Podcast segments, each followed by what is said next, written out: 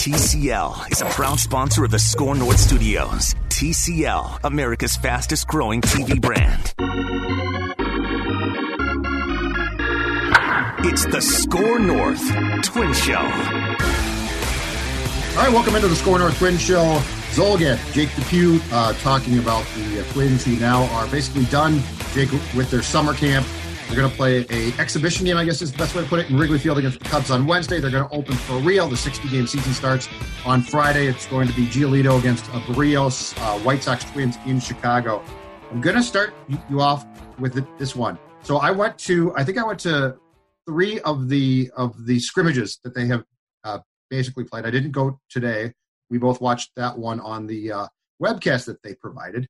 But from what you can see and hear so far, your thoughts on baseball being played with fake noise and no crowds? Because i thought it was going to take me a while to adjust jake. It took me like a game or so. It actually it's sort of weird. It doesn't bug me nearly as much as i thought it potentially would. Yeah i agree. I, I actually like it and i haven't been to a game i haven't covered a game in, in person yet but um, just from watching on tv i thought it would be feel really fake and, and contrived but but i like it. I think it's actually natural. It feels it. It. I've watched some of the uh, the soccer games where they don't have any crowd at all, and that actually sounds worse. I think that's Agreed. more awkward to watch. So I don't have a problem with it. I, I like the, the crowd noise. They've done a pretty good job of ramping it up quickly. Like if a, if a you know a home run ball is hit, like it, it sounds like the crowd is actually you know getting louder while the ball is still in the air. So I think they're doing a good job with that. Um, so yeah, I think it's actually a positive. Uh, I like really everything they've done except for these cardboard cutouts. Have you seen the cardboard cutouts? I, I have, and I've heard complaints. Yeah, I've heard just, lots of complaints from fans or seen them.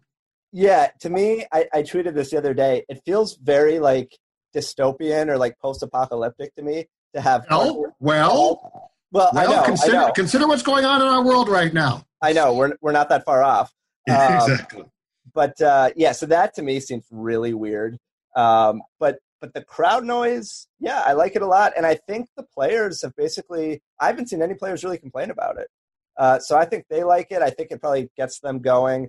Um, and it's nice to have just kind of a low hum, you know, yes. in, in, the ballpark uh, as opposed to just dead silence. So, yep. what do you, what do you think? You like it? The first game. So the the first game that I went to, they didn't know how to get the noise right, and it start and and so the white noise. So just the guy at bat noise, right? So there's nothing uh, that's really going on at that point. It was way too loud, and so it was jarring. The next, I, I would say about halfway through that first game, they sort of were like, let's dial this back, and it works fine. Like it's just white noise. But what was in the game that they played, the first uh, scrimmage that they played without it, Jake, what was really jarring was um, announce batter walk up music for said guy, right? And so like there's this buzz, buzz, buzz, and then nothing. That was really weird. So so this is just to me the smartest move to sort of keep it feeling normal because you're not like continually glancing around the ballpark to see that fans aren't there. It's not like you're continually thinking this is so weird. What was weird was at a sporting event, dead silence. So yeah, I think this is going to work fine. And and one of the Twins, I saw they issued a press release. They're going to have something in left field, right? At target field, they're going to do something with. I don't know if it's cardboard cutouts or fans or what, but I think they're they're going to try and do something that's going to be in their minds cool in left. I don't think we're going to get the cardboard cutouts in target field behind home plate, if I'm not mistaken. Yeah, I'm I'm anti cardboard like cutout. Although I do think it would be funny, you know, if they had them in like in the bleachers and a home run ball came and just like smashed one of them right over. That, that might be what happens. Yeah, that would be amusing. But uh, yeah, that's a little too weird for me. One thing I'm interested to see is whether they boo opposing players. Um, because I was watching, I was watching the, a Brewers inter squad game, which tells you how big of a baseball nerd I am. I was watching a. Oh, Brewers don't blame me one bit. No yeah, job. I, am I'm, I'm so. I'm with you. All of this. Um, uh, yes. Yeah, and and Yelich came to the plate and they they booed him jokingly, and everybody kind of started laughing. But I'm wondering if at like you know Wrigley Field, uh, on on Wednesday, whether they'll boo, you know, Nelson Cruz and Josh Donaldson. Probably not, but I think that would kind of be a cool uh, aspect to it as well. Boo the home team. That's what we need. Now that would be something. roughed up, and we get the boo. Get out of here, you stink. That would be creative and fun. It will, Yankee not, Stadium should do that. but it would be fun. Yes, Yankee Stadium would be the perfect venue for that because they'll they or Philadelphia, right? I mean, they boo their guys if if the starting pitcher has a Bryce bad Harper? outing- What's that? Bryce, Bryce gets booed. Bryce, Yes. Brown- hey Harper, you suck. Yes, that would be that would be phenomenal. But no, I, I'm the, the the fake crowd noise is fine. It's great. I don't know if they'll keep if they end up admitting fans later in the season, if you know twenty percent capacity or whatever. It'll be interesting to see whether they still keep the fake crowd noise or just let the the twenty percent carry it. But for right now, it's great. I have no problem with it. No, I, I agree completely. Miguel Sano uh, came back on Sunday. I think he struck out twice. Uh, I think he was 0 for 2. I think he walked as well. He played again uh, today, went 0 for 3, struck out twice. Um, you, you touched on this and basically tied it t- together with the fact that Byron Buxton has that mid left foot strain, Jake DePew. But what's your feeling here? Because I will tell you right now, I, I highly doubt that Sano's timing is going to be set to go by Friday. That doesn't mean he won't play though, but this is going to take time. Like this is going to, with with him uh, basically uh, having to sit out the first portion of the summer camp with COVID nineteen, and I think he did have a tee that he he hit off at his own house, but that was it. Um, this is going to be a timing thing though, and it's going to take time for him to get that. And I think they might play him Friday. That being said, I don't think we're going to see him get his timing for probably what's safe to say, a couple weeks. Yeah. So I, I wrote a piece about this on, and you can check it out on scorenorth.com, where I basically said Buxton and Sano are, are kind of right at the same spot. They're right on the, the cusp of being ready to play. And the Twins are going to have to decide do they want to throw these guys in there with very limited reps? Because neither of them have really gotten many at bats during summer camp. Buxton, because, like you said, the ankle sprain, and Sano because of, of COVID. Uh, and and their timing is not there. And and Baldelli admitted that after the inter squad yesterday that that Sano's timing wasn't there, and that if the season started today, we're recording this on Monday, that Sano probably wouldn't be in the lineup. So I, in a 60 game season with Sano, I think he's too much of a liability to to throw him out there if he's going to strike out three times a game. I mean, we've seen you know yesterday and today he struck out twice. He did hit one ball hard. Uh, he lined a, a ball right up the middle at, at Kenta Maeda, but um, you know, I just think in a 162 game season, you know, you would probably have these guys go on rehab stints and you'd ease them back and whatever, but you don't have time. You don't have time for Sano to figure it out. And he goes on stretches. I wrote about this in the piece. He he had three different 10 game stretches last year where he struck out like 50% of his at bats. In the playoffs last year, he struck out eight times in 12 at bats. You Right. can't afford to have him do that. I mean, if his timing is there, he's a he's a great hitter and he should be there. But I just think because he doesn't bring any defense, it's not worth it. I think you keep him at CHS Field and have him bat against these top guys like jo- Jhoan Duran, uh, Dakota Chalmers, um, Jorge Alcala. They've all looked great. They throw with high velocity. They could pitch in the majors this year. I mm-hmm. would get Sano at bats for a week or so, or maybe just a few days at CHS Field, and then bring him back once his timing is right. With Buxton, it's different. You need his defense so badly that it's not that it doesn't matter if his timing isn't there, but what he brings defensively is worth it. If he strikes out, you know, has trouble making contact for the first 10 games or so, you, you live with that. So that's my feeling. I don't, I think the Twins probably won't do that. I think they'll probably carry Sano um, and Buxton, but, uh, and, and probably have them in the starting lineup on opening day. But if I were the, if I were the, the Twins, I think I would, Yep. I would carry Buxton, not Sano.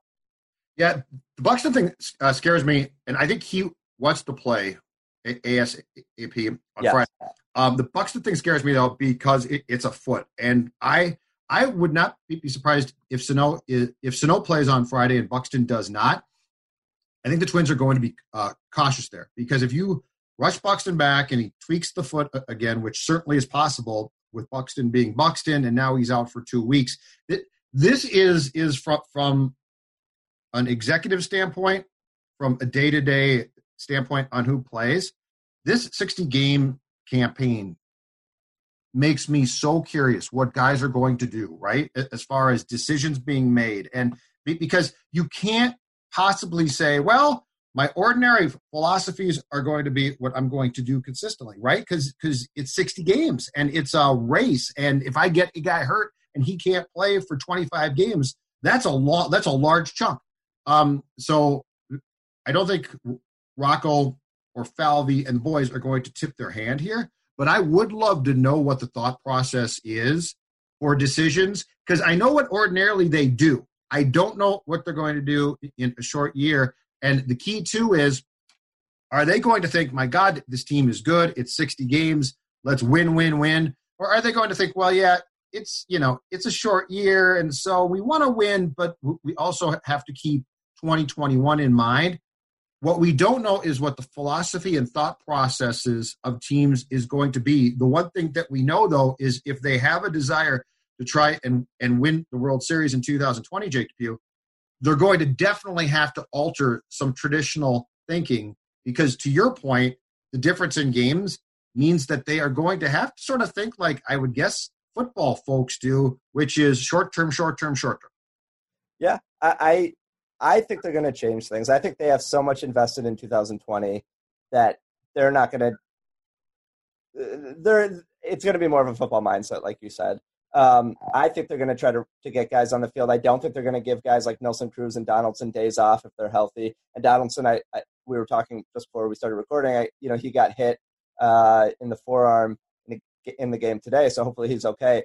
But I yes. think if those guys are healthy, I think you can see Cruz uh, and Donaldson played 55 to, to 60 games. Um, I think Garver, they, Garver was talking about how he might get like 45 or 50 starts behind the plate.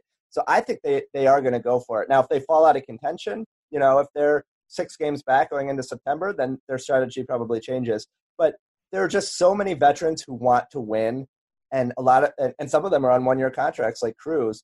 I just think this was the year for them. They built this team to win this year, and so I think their mindset will change. But we'll see. We'll we'll see as soon as they get a lead, right? Because once they get a lead, if they mm-hmm. bring in their top relievers, even if they have like a four or five run lead, and maybe have Rogers or Duffy go multiple innings, and they do that in say back to back days, then we'll sure. know what their mindset is. It'll be revealed very quickly. Uh, but yeah, if I'm the Twins, I manage this almost like a football season. It's difficult. A 60 game, I was thinking about this yesterday. A 60 game season is the equivalent to me of like the 800 meter run in in track, right? Because you have to sprint basically the whole thing, but it's it's a little too far to go 100% the whole time, right? Like if you're running the 800, you're going like 95%, right? Whereas if you're running the 100 or the 200, uh, that's more like a, a, football mindset where you just go all out. 60 games is just long enough where you, you maybe have to manage workload a little bit, but it is still a sprint. So it's it's a difficult, it's a fascinating dynamic. It's something we probably won't see again, and and so yeah, we'll see how it plays out. But I think they go for it. My guess is that is that trying to sit Josh is going to be very difficult. Yeah, I think Rocco is going to go to Josh and say, Josh, it's all about R and R here, rest and recovery, and we're the twins. And Donaldson's going to say, "Get out of my face, I'm playing." Now, now Cruz, I think, is probably a bit more laid back, but there's going to be a veteran presence here of guys around this league, I think, who are going to basically say, "Why would I want to sit? I'll be off again in in what three months or so, right?" Yeah. Oh yeah, I, I think there. I think it's going to be a, de- a, definite push and pull as to what's smart and, and, what ordinarily is smart that you can't do now. I just know that that when it comes to Rocco, it's not BS of really having a desire to be smart about how people are used and about making sure they get enough rest and they get enough sleep. And he, I mean that that's a no BS thing. That's him. And he's definitely going to have to rethink that short term. And I think I think what, what makes this um, a bit more intriguing too, from the twin standpoint, is Rocco is probably as close to being a person who hates short term as anything. Like mm-hmm. Rocco loves long term thinking, and Rocco loves uh, doing things outside the box because they're smart, and they often are. But in this campaign and season, they're not going to be. And so, yeah, I just don't. I don't know one how much he actually can change um, and two, how much he's going to have a desire to. But I definitely think there's going to be instances and circumstances that dictate that he does adjust, and he's a smart dude. It's just that it's going to be very. Tomorrow is so important. You can't worry about five days from now, which is as anti new school baseball, I think, as you could possibly get, at least during the course of the year. You know, once you get to playoffs, that all changes. But during the course of a normal season, the thought processes are going to be very, very different. Yeah, and it's not just Baldelli either. I mean, it, this is obviously a collaborative thing with Falvey and Levine, and I think those three think very similarly about these types of things, which is why they brought Baldelli on in the first place. Um, and, and, and they're great. I mean, I how, how, can you really criticize these guys? I mean, sure they've made some some bad decisions, uh, you know, not getting a starter at the deadline and and releasing Nick Anderson and things like that, but or trading Nick Anderson. But overall, they've obviously done a great job, and and Baldelli did a great job, one Manager of the Year, and I, I I'm totally with them on the rest and recovery thing. Uh, but but this is not these are not normal times. It's a sprint, and and I do think they have to adjust. And you know they were conservative in the playoffs last year. You remember Game One? Which I think we talked about this when we were last podcasting together. But in Game One, they brought Cody Stashak in to it was either a tie game or they were down by one run. You know they didn't bring in Duffy and Rogers. In fact, Rogers didn't pitch. I don't think in either of the first two games. I didn't understand that. Yeah, that was too that one confused me. That was too conservative, and and I thought I thought they deserved criticism for that uh, because that game one was a winnable game. Even after the Yankees came back and took the lead, it was a close game, and I think you got to bring in your top guys. So, um, so you know that if they if they continue to have that type of mindset, then we will see similar rest and recovery practices. Uh, but but I don't I don't think so. I think they're going to change it up. I think they recognize the importance of this. And Nelson Cruz, I mean, that guy wants to win a World Series so bad. He was one strike away, and you know he had that fly ball that was difficult, difficult, but he could have caught it, and uh, and he didn't quite make the play. You know, I mean, I'm sure that eats at him. It, it would, you know, a guy as competitive as him, and so he wants he wants to win badly. And Donaldson has not hasn't been to a World Series. He's gotten close, and and Rich Hill has been in World Series but hasn't won. So like these guys want to win, and I think they're gonna. I think they're gonna push the envelope to try to make it happen. In your, your mind, uh, Byron Buxton plays how many of the 60 games? Because this, to me, uh, to, to, go back what you uh, wrote about for Score North, this to me becomes the incredibly important question. Because Byron Buxton, if he can play 55 games or 50 games, but let's say 55, Jake, if he can do that, he's a difference maker, as we've discussed, in so many different ways. But if he can't play, and again, it's 60 games, and now all of a sudden I'm having to what? Shoehorn in Kepler or Jake Cave or a young kid. The dynamic has changed completely for the pitching staff. It's uh, changed completely defensively across the board. It's changed completely as far as the fact that when Buxton does play and just hits some, I'm not talking about great, I'm talking 260. It's a factor. So, in your mind, as we get set for the season start on Friday, how many games do you put Byron Buxton on going into the season again injured?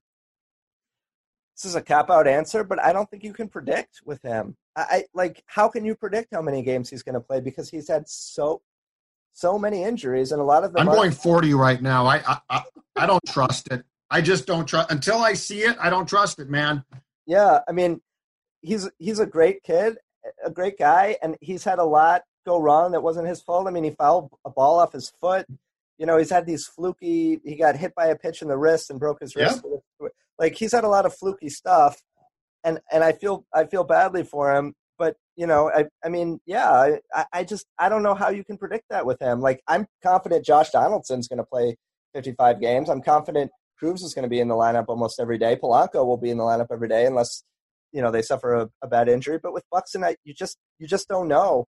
I mean, I guess if if you're forcing me to put a number on it, yeah, forty to forty-five sound sounds right. I think you know maybe he'll have one um, tweak something or whatever, but it you're absolutely right. I mean, if he can play fifty-five games and and hit and hit for a little power, he's a superstar. We've talked yes. about this. I mean, the first 90 games or whatever, 85 games that he played last year, he was a superstar. If he yes. played at that level all year, he would have been a top five MVP guy, you know? Uh, and the, I wrote about this in the column. Their record when Buxton played last year was like 60, I think, if I'm remembering correctly, was 62 and 25. When he didn't play, they were 39 and 36, essentially a 500 team. That yes. shows you And it simplifies it, obviously, looking just at team record, but it does show you the importance of having him in the lineup and having him out there in center field. So I have no idea. I hope he plays a lot. I hope he has a great year, but I, I just don't think you can predict it with him or Sano because you have to look at the track record, and the track record suggests that they both have trouble staying healthy for for a full season, and and uh, you know already they've missed time in, in summer camp, and you know Sano got COVID. You can't fault them for that certainly, and you can't fault Buxton for twisting his ankle. But no, it's not their fault. You're right. But, but the track record is there, right. so I hope they play. I really hope they play, but but we just have to wait and see on both those but, guys. But your Buxton point is a really good good point. Sano helps. Don't you know? I mean, he brings power. There are things that he provides, and I, I know that there are a lot of fans in this town that absolutely love him, um, and that's fine. But Byron Buxton changes things completely. Yes. And if Byron Buxton can play 55 games and he can go into the playoffs and he can play in the playoffs, I think the Twins, that's what makes them a legitimate World Series contender. If he's not playing, they're they're I think they're a nice team, but I have a it, to me, it's a big reach, Jake, to say Byron Buxton doesn't play in the playoffs. Do do the Twins make a World Series run? My gut says not really. They they're a nice team, but they're not that team. But if you have Buxton, the intangibles now are off the charts because he makes a difference. You've still got, got him then uh, sur- uh, surrounded by all of that power potentially. There's just so many things. And so if you take if you take Sano out, it hurts some, but I can replace him. I really feel that. If I take Buxton out, I can't replace him. So, but but that's why I probably, if I'm Baldelli and Falvey, I'm tempted not to play him on Friday because I need to make sure I need to give myself every possible chance again, and it's frustrating, but every possible chance that when I plug him in, I don't have to take him out again because there just seems to be always something where, and it's not his fault, but you always have to take him out. Yeah, I mean, but but how does keeping him out of the lineup for one or two additional days make a difference? Unless his foot's not, if his foot's yeah, because it's a foot. Yeah, this game's based on speed. That's why. Sure. sure. Yeah. No, that's fair. That's fair. But but ultimately, I mean, you're going to have to put him out there and, and and risk it just like you always do. But I yeah. totally agree with you. Sano is a nice player. He's a good player, and when he's hitting, he's he's an elite offensive player. But there are other players like him. You can replace that power, right? And now that he's at first base, I mean, there are a dozen, you know, power hitting first basemen that hit at or near his level. Uh, Buxton has skills that nobody else has. I mean, he runs like Billy Hamilton. He plays the field like Jackie Bradley Jr. He can hit for power, you know, the way few center fielders can. I mean, he does everything. He's he, got a great arm. Like he has to hit. He if he hits 256, he's a potential star. Like that. That's he, the greatest compliment I can pay him. He doesn't even have to hit that well to be a star. Yeah, yeah. Like, and about that though. And I know. And if he like hit, ordinarily, it's like he needs to hit 295 to, to X. Okay, right. I'm saying if if this guy if this guy plays and hits 256 and just gets on base sometimes, and the, the way that he plays defense, and he is the best center fielder in the game today when healthy. I don't think that's a debate. He is a star if he is okay at the plate.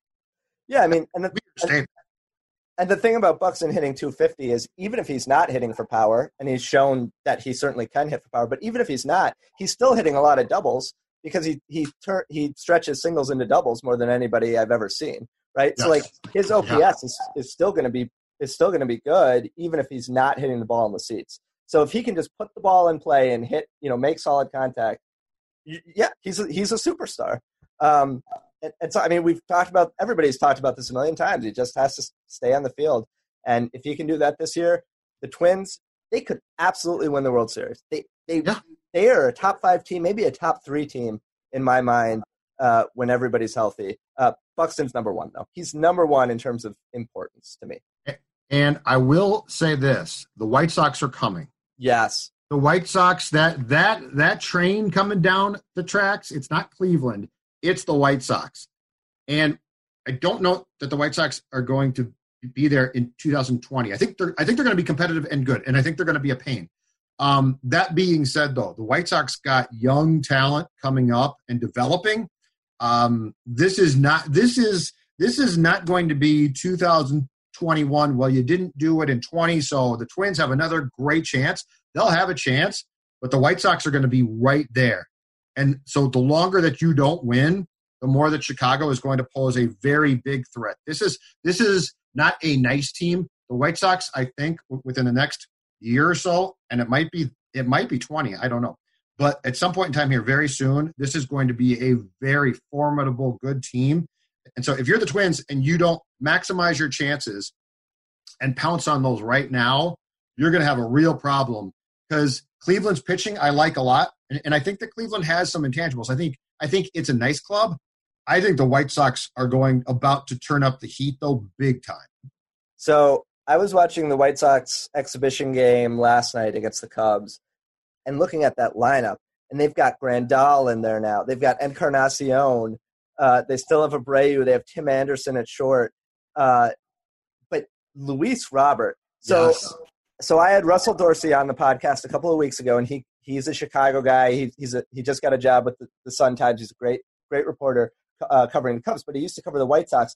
And he basically said Luis Robert is a superstar, and not a lot of people know about him yet because he hasn't played a game in the big leagues. But the White Sox signed him to like a sixty million dollar deal before he mm-hmm. ever played a game, which tells you what they think of him. Uh, and I was watching. I watched a couple of their inter squad games and then watched some of that game last night. He hits everything hard. I mean, he he puts bat to ball at a really impressive rate for someone who hasn't seen big league pitching. He's built like a tank. He can run in center. I mean, he is going to be a problem in the AL Central for a long time. And when you combine that and that lineup with they've got Giolito at the top, who's a Cy Young contender. I, I mean, they could easily win the Central this year. And I think it's unfortunate for the Twins because the Twins have so much depth. They have more depth than Chicago for sure. And that plays out more over 162 than it does 60, you know, a 60 game season. So yeah.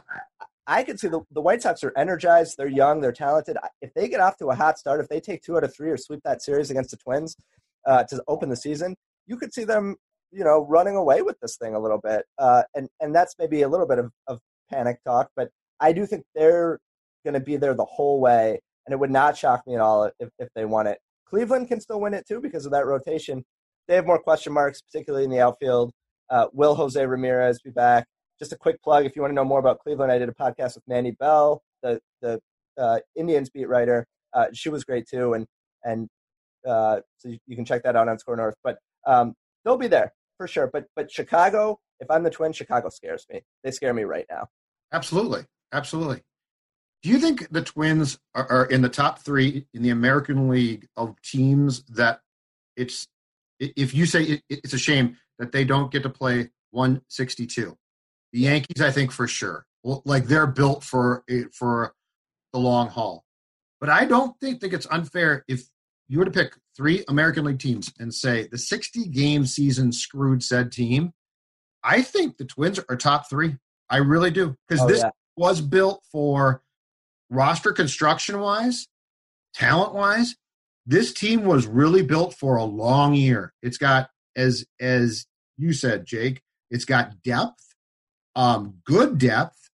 You know, pitching staff has depth. It, it's not it's not lights out, but it's not bad. But I, I think if you if you were to pick three teams from this league where you just definitively said they really got screwed by not playing 162, I think the Yankees are probably one. Are the Twins too? I think they probably are because because of the pitching depth. I mean, they're you know if you remember in like 2017 when they made the playoffs, they were starting guys like Tim Melville. Remember he started a game. Uh, they had like Adam Wilk out there. Who could forget? Nik Turley. Like these guys were you know, no no offense to them, but you know they're basically AAA guys. Uh, they have so much depth now. They weren't going to ha- have to rely on on on sort of AAA veteran types at all. You know, their bullpen was so deep. They were going to have to start guys who are major league quality pitchers in AAA because there just wasn't room. Uh, and so, and, and they have a lot of starting depth. Pineda was going to come back midseason. They've got, you know, Jhoan Duran, possibly even Dakota Chalmers, guys like that in the pipeline. You see that curveball? Dakota oh Chalmers man, that was legit. What the hell is that? You can see you can see why they traded for him, uh, and you know they had to put him on the forty man because uh, you know he he's spent enough time in the minors. But, okay. Uh, yeah, I mean he. Okay, I'll do that. He looks good. I mean he's young. uh, you know, and, and obviously doesn't have a lot of experience at high levels of the minors. So I don't know if they'll bring him up, but man, that curveball was legit, and he has velo too. He throws in the mid to upper 90s. Um, I could see them if that'll be so that so when we're talking about our you know discussion about how aggressive will they be, if they bring guys like that up, like Duran, uh, Jorge Alcala, uh, and Chalmers, and and and also offensive guys like Kirilloff and Larnach, if they are bringing those guys up, then that really will tells you that they're going for it. I think the pitching might come off. Yeah, I think it might. Well, Rocco said after the didn't he say after the game that they were pretty close to big league ready? Yes, yes, and he he said that they're going to take 33 players to Chicago, which I, I think opening day the roster is at 30, so three taxi squad guys. Uh, but I think there's a very I don't think they're going to screw around with pitching here. I think that they're going to be proactive. Um, the one thing that I will say is this camp showed me okay, Cruz needs to win now. Donaldson, pretty much same thing, right, Jake? Mm-hmm. Um, but this, okay, Kirilloff, Larnach, Chalmers, Lewis, Duran.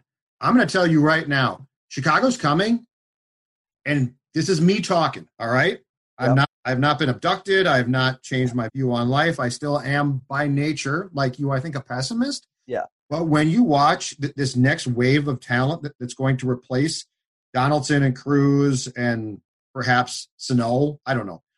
The point being is the Minnesota Twins. This is as excited as I've been about a local team stacked with talent and I'm not talking one player. So I'm not talking like Cat, you know, which is one great player. I'm talking stacked with talent uh, as I've been in a long, long time. I mean, this is this camp proved that there is a lot of impressive young talent that I think if push came to shove and you absolutely had to throw them into games tomorrow, you'd be like, might be a little bit early, don't love it, I'll do it. Yeah, and we haven't even talked about Royce Lewis, who's who's their number one pick. We also haven't talked about Jordan uh, Balazovic, who is probably their top pitching prospect. I don't know why he didn't get invited to St. Paul. I thought he would be there, but um, but yeah, their next wave is very very legit. I think you're going to see guys like maybe Sano. I think Rosario will be probably be gone in the next year or two. Um, so some of these guys are going to depart, and like you said, Cruz obviously, but they've got a lot of talent. Their their system looks good, and and I agree. When you see these guys I mean, they look like big leaguers out there. You know, they they none of those guys were backing down. They didn't look nervous. They didn't look wild with their command. And it's just it's just an inter squad game. But uh, you know, I and Jorge Alcala, LaTroy Hawkins, I think was was talking about Jorge Alcala on the on the broadcast a couple of days ago. How good he looked. I mean, they called him up at the end of last year. Um, so yeah, they're they're in it to win it this year, but they're also they're going to be a contender in the long haul. I think it's going to be Twins White Sox for the next five years or so, we're going to renew that rivalry that we had, you know, in the early 2000s with Torii Hunter, you know, plowing into the White Sox catcher. Won't that be great though? Oh, it'd be it'd be like I missed that. Oh yeah. Like when when's the last time that you felt that Twins fans hated an opposing team? It's the White Sox, right? Which right. is what ten years ago. Right. These ten years ago. I mean the Yankees, but you can't even call that hatred. That's more of just no. You're jealous. That's, different. You're jealous of the Yankees because yeah. the Yankees always beat you. It's an inferiority complex, and I think it gets at some deeper issues that maybe we as Minnesotans have. We don't have to get into the psychology of that, but um, yeah. But yes, we haven't. We as in Minnesotans haven't had a true rival in baseball since since the White Sox, and and I think that's going to renew. And and I hope there's some sort of big play with. I guess it wouldn't be a collision at the plate anymore, but um, you know, I, I would love to see not this year because of COVID, but you know, if there's some sort of incident where the, the two teams really dislike each other, maybe the bench is clear, they have a you know war of words in the media or whatever. That stuff is great, and it gets people fired up on the field, and that's what we saw. You know, 15 years ago, and I. You think the Rocco twins would get involved? Like, that's yeah. the Gardy twins would, because Gardy was fiery and loved that stuff. I think the Rocco twins will be like, oh yeah, we really, you know, we. But we respect we respect the uh, White Sox. No, that's true. And look, Donaldson and Rich Hill. I, I think we talked about this last uh, podcast that we did. They're going to be fun because these two guys are are wound as tight as possible, and this is where the sixty game season is going to be great fun because there's no BS, and these guys are going to both be going to the wall every night. And Rocco might tell them, "Hey guys, relax. I don't think they have that switch as competitors on the field. Like, I don't think they've got the chill switch on them. I, I agree. I, I think that's what's going to be so fun about this this sprint. That yeah, those guys Donaldson and Hill, they're going to be even more amped up than they than they already are, and they already are very, like you said, tightly wound guys. Um, and, and just from from for the fans, I mean, these games are every game is going to be critical. I mean, this this opening series against the White Sox, this is a critical. Series. You're going to be panicked on Friday night. I know you. You're going to be melting down on. Friday. I'm going to get a text if they lose. I'm going to get a text at 10:05 p.m. saying it's over. It'll, oh, it'll be later. It'll be later than that because I'll need a few hours to process it and think about it. You'll, you'll get you'll get a series of texts from me at like one in the morning. Uh, yeah, completely. they shouldn't have played Sano. They've got to get Buxton back. The pitching staff's going to be a joke. Rocco screwed this up. Oh yeah, you're going to melt down for sure if they lose. If they win, you'll probably be like, yeah, this is fine. Uh, well, yeah. Well, that and that's the beauty of this. I, I love it. I wouldn't want to do it every year, but for one season, look, I'm just happy to have any baseball back. But I'm with you on this. But this will be fun. This will be fun. It's it's unique. It's interesting. Uh, and we don't know how long it's going to last. Part of the reason I'm like watching all these exhibition games, well, I'd be watching them anyways, I guess. But but this is such a day to day thing that I want to soak up as much baseball as I can possibly get because we have no idea how long it's going to last. And by the way, I do Absolutely. want to talk about this quickly. The yeah. fact that Canada said, sorry, Blue Jays, you can't play here this year, that shows you how messed up the response to COVID has been in this country because they looked at the numbers, and Buster Olney tweeted this out. Uh, the numbers in Canada per capita are not even close to what they are in the US. And we screwed this up so badly at so many different levels national, local, etc. Uh, yes. that they they said no, you can't you can't play here for the entire year. I mean, it it, it just this is an—they're not wrong. It goes no, against they're right. They're right. Their whole thing is 14 day quarantines, yeah. which which hockey agreed to.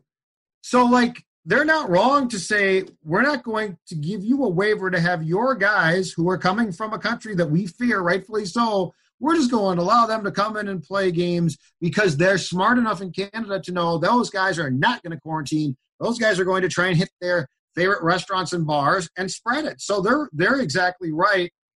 They probably could have told baseball a month ago, though. That's the one thing. They probably could have told them a while back. So what? The Blue Jays are supposedly going to play, and it looks like Pittsburgh probably, and maybe some games in Baltimore. Yeah, maybe. Yeah, Pittsburgh, maybe Baltimore. I, I was hoping they would go to Buffalo just because I thought I think that would be great for the city. Although I think I the lighting is a huge problem. That stadium doesn't have um, major league compliant lighting for night games. It is, and I was. I was, uh, I was Florida's a hotspot. Yeah, I was texting with our buddy Matthew Collar saying, you know, like Buffalo, like I, I was so excited about it because he's from Buffalo, and I was like, Buffalo, yes. Blue Jays are coming to Buffalo, and he was like, well, yeah, that's cool, but fans can't go to the game, so it's not really that wouldn't really be that cool. Um, but but yeah, it looks like the lighting isn't good enough anyway. So uh, whatever, then Pittsburgh or Baltimore. But um, but yeah, I just thought that was so interesting, and and I also thought it was interesting what they did because the, the Blue Jays are training in Toronto, but what the government told them. So they have that hotel attached to the yep. field, right? Which I've, by the way, I've always that's like on my bucket list. I want to go there and cover a series and stay in that hotel. I think that'd be so much fun. But um, they told them that if they left the hotel or the or that ballpark or the hotel that they would get a seven hundred fifty thousand dollar fine and up to a year in jail. Yep. So they were not messing around. I mean, those guys were basically on house arrest. Uh, so maybe maybe some of them are happy about it, but um, but it was it was great. I I I I love that they did that, and that that's what they should do. You know, it, it like Sean Doolittle said, baseball is is or sports is a reward for a functioning society. That's the I'm smartest glad, thing I've heard. He's exactly right. I know, He's exactly and I'm glad. Right. I'm glad we have it back, even though we're not really a functioning society right now. Uh, but but I don't blame Canada one bit for saying, you know what, you your entire country is basically a hotspot, and you guys are going to have to go someplace else this year. We lost interest in a pandemic. Yeah. That's basically what this comes down to. We're being punished, rightfully so, because we decided we're tired of this pandemic. Turn the damn page. And the pandemic's like, no. No turning any pages. But yeah, I'm with you. I'm glad to have it back. I'll take what I can get. If it's 60 games, like how I judge this ultimately, as far as the championship World Series title, I don't even care at this point. I don't either. Like, like in 20 years, I will be like, that summer really sucked. And it, it was nice to have baseball back, but a 60 game season in baseball is not representative of a real season. All of that being said, as we discuss this right now, and we can talk about rotations and lineups and stuff, Jake Depue, hey, I love it. Oh, Absolutely. Oh, I do too. And and yes, it just it feels so good. It feels like we have some sense of normalcy. And just to be able to break down with all of these issues, we know there are issues. We know they might not make it through the, the season. We we they may they're very legit arguments that they shouldn't even be playing. I, I, I don't necessarily I, I kind of waver on that. I, I think if the players want to play, they should play. Um, but I understand both sides. But just regardless of all that, just to be able to break down on field stuff, it feels great. It feels so good. It feels great to watch baseball on TV. I needed this. I know you needed it. And I, I think it'll be good for the country, for a lot of people, for however long this lasts. So, no striking out now. I welcome the, the conversation. Bucks right. hurt. It's good to have normal back. It is. Exactly right. It is. All right. He's Jacob. I'm Judd. It's the uh, SKOR North Twin Show. We will uh, talk to you soon. Have a great day. Did you know that 61% of pet owners feel more prepared to be a good pet parent after testing with Embark? Embark your dog with Embark's dog DNA test to get hundreds of actionable health insights. You can be proactive with their health and work with your vet on a personalized care plan. Go to embarkvet.com and use promo code DNA, that's DNA, to get $60 off an Embark Breed and Health Kit or Purebred Kit with free shipping. That's promo code DNA to save today.